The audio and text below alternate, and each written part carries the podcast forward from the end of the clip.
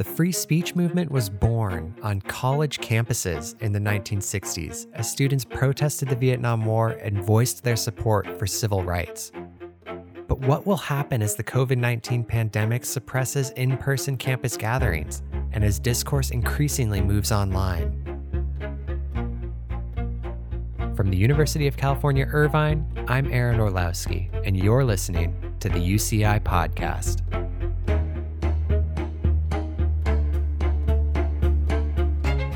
Learn more about the pandemic's effect on free speech, especially on college campuses, I reached out to Michelle Deutchman, who's the executive director of the University of California's National Center for Free Speech and Civic Engagement. The center was formed in 2017 to foster dialogue about free speech issues, and it's housed at UC's Washington, D.C. location. UCI Chancellor Howard Gillman is the co chair, and Michelle is based here at UCI. Michelle, thank you for joining me today on the UCI podcast. Hi, Aaron. Thanks so much for having me. I'm really excited. Well, there's so much happening today in the world that intersects with questions of free speech. There's the pandemic and the recent protests over police brutality. And of course, in the long term, this ongoing shift to online culture. Um, but I want to ask you about the pandemic first. So, university activities moved largely online this spring, and it looks like uh, that will be the case for a lot of the foreseeable future. So, what happens to students' ability to speak freely when they're increasingly interacting through the internet? Um, you know, Aaron, that's a great question. And I actually think it's one of the kind of key questions of the moment. And it's one that I think we don't quite yet know the answer to. Certainly not a definitive answer because this is all part of, you know, a grand experiment. And, you know, I think we're going to continue to see how the movement online has impacted various aspects of higher ed, including dialogue and debate. You know, in terms of the classroom, I've talked with a lot of, you know, experts and stakeholders who are concerned that remote learning will have a detrimental impact on discourse, right? We're overwhelmed with challenging conversations on polarizing topics that are hard enough, you know, to facilitate in person. And I think the concern is that it will become even more difficult to facilitate them online. You know, and Others, I think, have expressed concern, you know, that there's a lot of studies that show when people interact online, sometimes they showcase less empathy because the person who's speaking can not always see the impact of their comments on others. So I think there are definitely reasons um, to be concerned you know, at the same time, I think there is a, some reason um, for hopefulness. I was on a call yesterday with the Center's Voice grant recipients. That's our Valuing Open and Inclusive Conversation and Engagement initiative. And some of the participants were really lauding um, opportunities that re- remote learning provides vis a vis expression. For instance, you know in an in-person setting right the major vehicle to participate is you raise your hand and you speak aloud in front of others.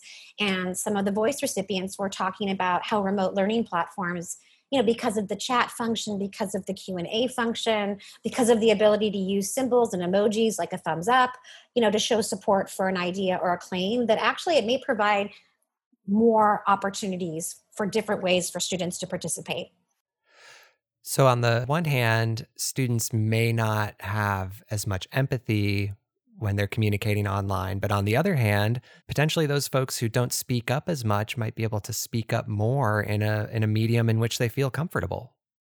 I think there's going to be exactly both positives and negatives. And I think a critical piece is equipping equipping faculty and, and students, grad students in particular, with skills to facilitate these tough conversations. And I think that's something that universities can do a better job of, whether we're looking at in class or online right? And the same goes for students. And you know learning how to use your voice is a skill. It's a muscle that has to be flexed and it needs to be practiced. And i think that needs to be sort of more integrated into life on campuses. How do you do that as a student? How do you do that as a teacher? How do you do that as a leader well, stepping back a little bit, because the internet is the context for this conversation right now. We're talking about remote learning, and that's communication that happens over the internet. How has the internet shaped discourse on college campuses, in your view? Well, I'm going to confess um, that the internet did not come into being until I was well into my junior year in college.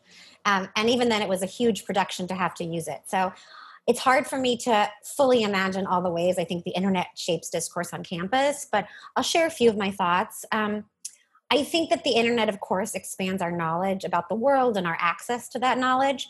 But I also think that it can have a limiting component as well. And I think that's the part that concerns me when we talk about discourse on campus, right? It used to be that you really needed to rely on peers and professors and administrators to get information about current events um, or your academic discipline. But now you could be in your dorm room and create a bubble where you're only allowing in certain kinds of information and viewpoints. And in that way, I think it could be very limiting. You know, I also think we have this sort of soundbite culture, 24 7 news cycle, times at a premium, and the internet and social media contribute to that. And I think when we're only using a limited number of characters to express ourselves, I think it's hard to get to the nuance. And I think a lot of these issues are kind of like onions. You've got to peel back all of the layers to get to the heart of the matter and you might not be able to do that in 30 seconds. So so you're saying that when twitter increased the character limit from 140 to 280 that did not allow us to speak with full nuance on the internet? Um, some may disagree with me but I, I need more characters to be nuanced. Um, again i don't want to be i don't want to be a downer. I think again there are also positives. I mean i think like we talked about before when it comes to discourse you know the internet offers diverse avenues for expression. And you know one of them is of course what we're engaging in which is podcasting. Mm-hmm. and i have seen a lot of students use um, this medium. Like three of our voice grantees um, have kicked off different podcasts on different campuses um, one through the ucsb daily newspaper called now we're talking one from the blum center on poverty um, one from um, some San Diego students who founded something called Triton's Voice, and they have a podcast on activists in progress. So again, I, I think that, you know, it's a it's a balancing act, but I, I think there are things to be concerned about, but I think we have to also focus on some of the positives. Yeah, and I, I don't want to focus unduly on the the things to be concerned about either, because as you mentioned, you know, students are taking to internet tools to express themselves in in new and interesting ways. Are you also worried about students potentially self censoring though, based on uh, the the environment online? I mean, yes, I'm always concerned about um, self censoring. Though I'll, I will say that when we use the word self censoring, it can mean so many different things, right? In some cases, we might be happy that people self censor. I'm sure people are happy that I don't say everything that comes to my mind, right? And so I think I just want to note that when we talk about the concerning self censorship, right, it's this like fear or feeling intimidated that if you share your your viewpoint, then you know you'll be potentially like shamed or part of you know, people will try to cancel you as part of cancel culture. And I do think that is very concerning um, about sort of the narrative that's being written about what voices and ideas are permitted. And if you have an idea that is sort of outside whatever those bounds are, right, that there could be repercussions. So let's let's talk a little bit about how we uplift the voices of of especially marginalized groups, um, which is so important in this day and age as we're increasingly seeing um, you know, what can we do in the digital conversation to try and give those voices more space? I wish I could tell you that I have the answer to this, but I think that one of the things that's happening out of you know what's happening in this country, the major civil unrest following the murders of you know George Floyd and Ahmaud Arbery and Breonna Taylor and others, is forcing society, including higher education, to really reckon with the role it's played and continues to play in further furthering systematic racism. You know, for instance, there have been a lot of voices that have been urging the removal of Confederate monuments and mm-hmm. urging name changes for institutions of higher learning for a long time. And all of a sudden, we're seeing more traction and a response, you know, in a different way. I think five years ago, Princeton would have been fairly dismissive about pulling Woodrow Wilson's name now.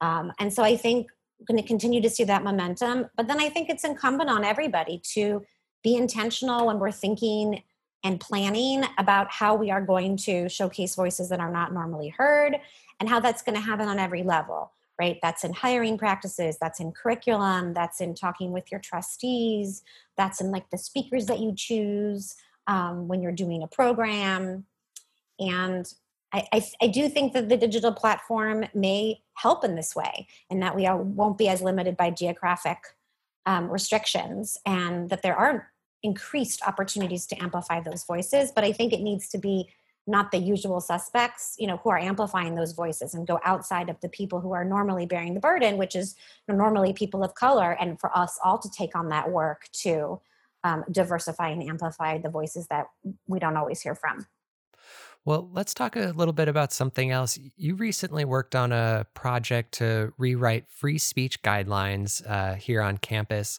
Um, can you tell us a bit more about that project? What prompted it?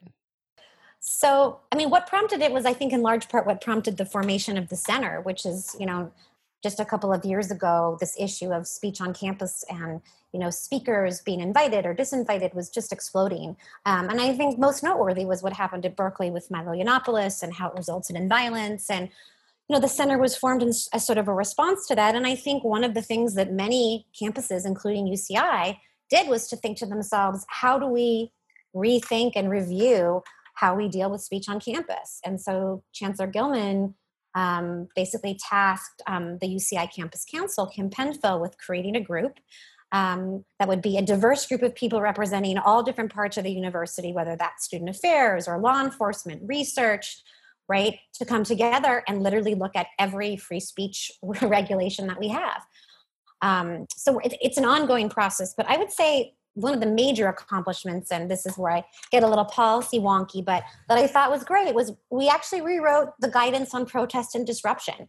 And the idea was to to create guidance that student protesters and others could really look at and understand okay what are some of the things we're going to take into consideration when we're trying to decide in a student conduct situation what's protected protest and what's disruption you know you bring up that really complicated question of of you know different people's free speech rights in those situations, the rights of the speaker and the rights of the protesters. How do those things interact? You know, where does one take precedence over another, or how do you, you know, sort of reconcile those those two sets of rights? So I'm going to give a cagey answer that people always think lawyers give, but it's the real answer, and then I'll I'll, I'll extrapolate, which is it really depends right? Mm-hmm. I mean, I think part of the question becomes where, what kind of forum? Constitutional law talks about spaces as forums. Where are you? If you're on Ring Road, that's really different than being in a classroom, you know, that's been reserved for a specific speaker on a specific topic. So, I mean, let's take that example. You're a student group, you know, you, Aaron, have invited a speaker, you've reserved a room in the student center, you've invited people attend. So other students come to protest they have signs, they're wearing t shirts, maybe they're handing out flyers outside, maybe they're passing out information like while the speaker is talking, right? Probably all of that is like protected protest, and that's what should happen, right? We want a variety of ideas. But if one protester gets up and starts shouting so loudly and for so long that the audience can no longer hear the speaker, that protester has stepped out of the bounds of what is constitutionally protected. The First Amendment does not protect the right of protesters to preclude the speaker from being heard. And we have to remember, I think sometimes we forget that it's not just about the speaker and the protesters. There's also the people who are listening. And they also have, you know, free speech rights to hear that, to hear that speaker. You know, so I think that's the tricky situation. And I think the purpose of the guidance is to answer more of the question of what do you do when that happens, right? What is the step by step process that takes place? You know, what what does the moderator say how do you many warnings do you give you know how do we try to create a resolution that ideally will not involve removing people from the room and will not involve you know campus law enforcement and so the guidelines kind of go through that step by step process uh, of you know balancing those two things or balancing those things the guidelines list a number of factors kind of mm-hmm. factors mm-hmm. that sort of work you know things that are usually considered protected protest and things that are usually not considered protected protest. It has language that a moderator can use to say to the protesters or you know we're glad you're here. We've heard your perspective. You're welcome to stay and you know do question and answers but we're going to ask you not to disturb you know the event any any longer. And there's some guidance about you know how many warnings might take place before you go to like the next step. Um, but again it's all very content uh, very context specific so for instance aaron if it's your event and you're the moderator and i'm the protester if you start talking to me and asking me questions about my perspective that changes the guidance right because now mm-hmm. you're engaging me and you're actively asking for my feedback as opposed to saying thank you so much i'd like you to you know, wait like everybody else to ask your questions or make your point. You know, of course, culture on these topics shifts over time, and you know, college students today uh, seem like it seems like they they grew up in a different environment than college students in the past. They had many anti-bullying lessons um, and just a, a sort of a different environment. So, what you know, how do you think that affects how they think about hate speech and protests and those issues today? Um, I have a lot of thoughts about that, especially as the parent as the parent of two young kids. You know, I'm hyper aware of how often I know I'm talking about words and the power of words, the impact of words, the importance of using kind words, of being an ally, you know, of standing up when you hear things that are offensive to you. You know, in grade school, when someone is bullying you, you know, teachers have a lot more leeway than in college to say, hey, stop saying that, hmm. right? So the bottom line, though, is hate speech is protected in the United States under the Constitution. Now, we can have a very interesting, and there is a very interesting ongoing discussion about whether that should be the case. But for now, that's what we have to work with. And what I see is that we give students a lot of training on the anti bullying piece, but we don't pair it with the civics lesson of hmm. free speech includes hateful speech. And then you drop them off on a large public university where offensive speakers are invited, and everybody is surprised that they're angry and confused. And I think that's unfair to them. So, you know, for me, part of the work of the center is really to ensure that there's education. I mean, the education needs to start way earlier than college but also when when students get to college not just of which speech is allowed but if you're going to run into really ugly speech that's permitted how are you going to respond how are we giving students and other campus stakeholders tools to respond as members of a community and to be able to use their voice in a way um, you know to sort of respond to a lot of polarizing and ugly things well and there are so many ways to as you just said, to respond. And uh, you know, what I would kind of guess that you would say that in this type of instance, more speech is better. Um, you know, so what do you view as maybe some ways that students can generally respond to that hate speech without just shutting it down? Yeah, I mean, I think some, yes, I think more speech can be better, but I also think it's naive to just assume that everybody has the same power with their speech because mm-hmm. i think there are a lot of power dynamics right in the first amendment and not everybody has the same megaphone or the same platform and i think that feeds back into the issues we were talking about earlier about you know students of color people of color anti-black racism whose voices are heard mm-hmm. so in addition to more speech i mean i do think some of the other things is like okay instead of standing and protesting Milo Yiannopoulos, what about doing a different event at the same time somewhere else on campus that's really going to further different values and ideas right? So we're going to bring people instead of giving the speaker with the hateful ideology the attention that he or she might crave let's go somewhere else and do a different event with different ideas and bring more people there. And then but i have to ask i mean you know with this age of physical distancing and and fewer group gatherings does is this still an issue? I think you're right. I, I sometimes I have a moment where I forget, you know, the world that we're in. Um, I mean, I do. I mean, I think it just has different forms, unfortunately. I mean, I think Zoom bombing is one of the ways that we've oh, seen yeah. this happen, right? Which is like very disruptive. And I think you're seeing campuses, including UCI, you know, how do you respond to that? How do you do alternate programming to talk about the pain of this? There's been OIT has been talking about how do you try to guard against it. So, yeah, I do think that you can do those kinds of things. They might not be uh, people all together you know in one room but there are people gathering you know on online platforms to be together um, to share ideas collectively to brainstorm and also just to give each other support i mean i think this is a very like emotionally and physically draining time especially if you're like a protester whether you're protesting on the streets or you're doing it online um, and I, there's been a lot of interesting stuff written about you know self-care and how are people mm-hmm. you know going to have resilience. And we actually have one of our fellows this year whose whole focus is on resilience for student affairs folks. Um, and it's it's fascinating. Yeah. Well, looking ahead to to the coming months here, you know, university campuses have always been places of of great activism and a lot of social change has started and spread on college campuses. Um, and how so how does that activism survive, you know, as we continue through this remote learning environment? Yeah, I have to say that there's been so many moments where I think to myself, what would it have, how different would all of this have looked like this time of civil unrest if students had been on campus, right? Mm. Um, it was sort of almost, it was weird to see. I mean, there were some in person protests on campus, but to see sort of those empty quads that probably would have been filled with people. Mm. Um, I think that activism not only survives, but I think it has an opportunity to thrive. And um, the center just did a webinar um, called The Shifting Landscape What Will Speech and Activism Look Like in Higher Education? And it, it featured two of our fellows and a graduate student activist. And you know what? It was incredibly hopeful. Um, they were able to showcase so many ways that campus activism has adapted to the new virtual world. Um, you know, whether it's like Strike University or through the Sunrise Movement, taking classes, um, a lot of discussion about how there's just more opportunities for people to join again um, on you know online you don't have to go to a specific place to do it um, and we're actually going to be publishing the fourth installment of our speech spotlight um, next mm. week and it's all about supporting student activism and it showcases some of the ways that students have um, been able to adapt um, to this virtual model. I think that there is incredible creativity, and innovation, and I feel very positive um, about what the potential is.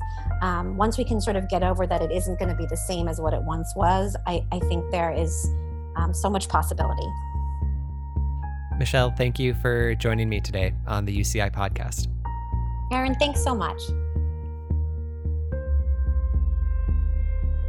The UCI podcast is a production of Strategic Communications and Public Affairs at the University of California, Irvine. Please subscribe to the UCI podcast wherever you listen.